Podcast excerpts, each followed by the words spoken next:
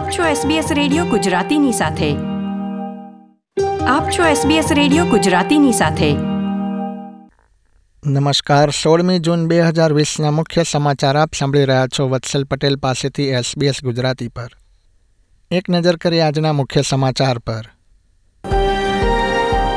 Branch સ્ટેકિંગના આરોપસર વિક્ટોરિયાની labour પાર્ટીના વધુ એક મંત્રીનું રાજીનામું. સર્વેના તારણ પ્રમાણે ઘરેલું હિંસા જેવી ઘટનામાં કાયદાકીય સલાહ સહિતની વિવિધ સર્વિસનો લાભ લેવાથી વંચિત રહેતા ટેમ્પરરી વિઝા ધારકો અને મેલબર્નની એક સ્કૂલમાં વિદ્યાર્થીને કોરોના વાયરસનું નિદાન.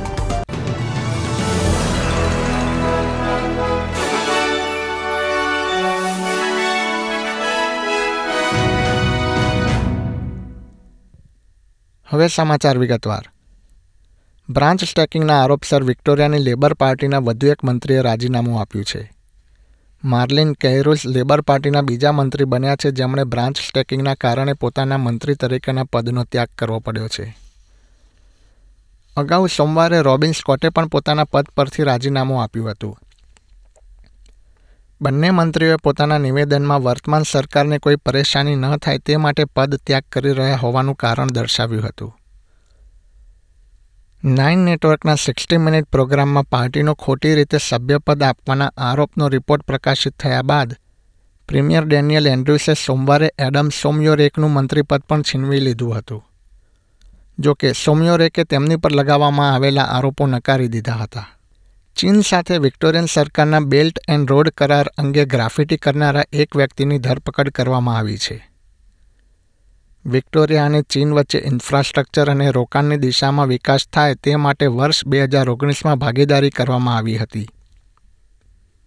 પરંતુ ચાલીસ વર્ષીય વ્યક્તિએ પ્રીમિયર ડેનિયલ એન્ડ્રુસની મેલબર્ન સ્થિત ઓફિસ બહાર one belt one road to hell સંદેશો લખ્યો હોવાનો આરોપ મુકાયો છે. વિક્ટોરિયા પોલીસે તેની ધરપકડ કરીને પૂછપરછ શરૂ કરી દીધી છે.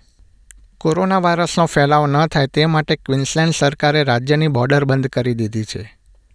પરંતુ સરકારને તેમના આ નિર્ણય બદલ બે કોર્ટ કેસનો સામનો કરવો પડી રહ્યો છે.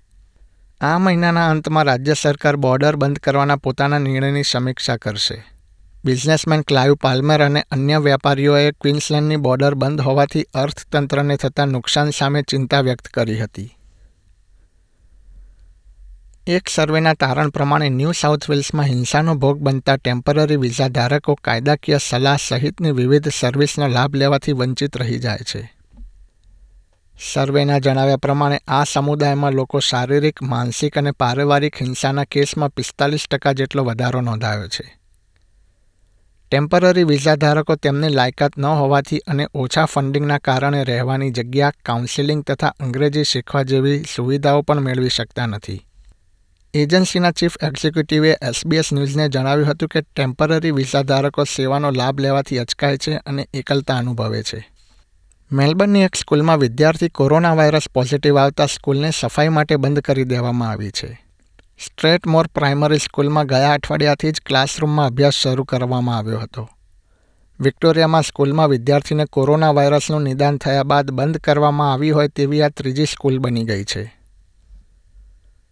ન્યૂ સાઉથ વેલ્સ સરકારના જણાવ્યા પ્રમાણે સામુદાયિક સંક્રમણથી રાજ્યમાં કોરોના વાયરસનો એક પણ નવો કેસ જોવા મળ્યો નથી.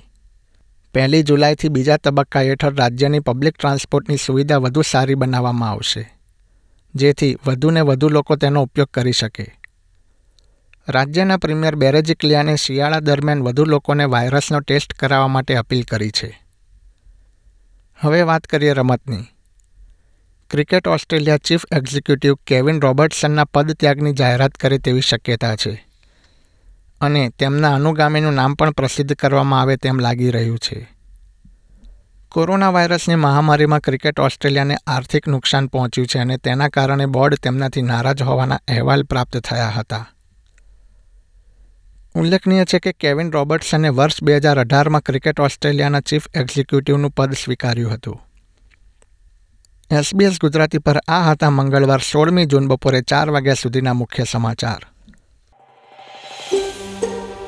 આ પ્રકારની વધુ માહિતી મેળવવા માંગો છો? અમને સાંભળી શકશો Apple podcast Google podcast Spotify કે જ્યાં પણ તમે તમારા પોડકાસ્ટ મેળવતા હોવ.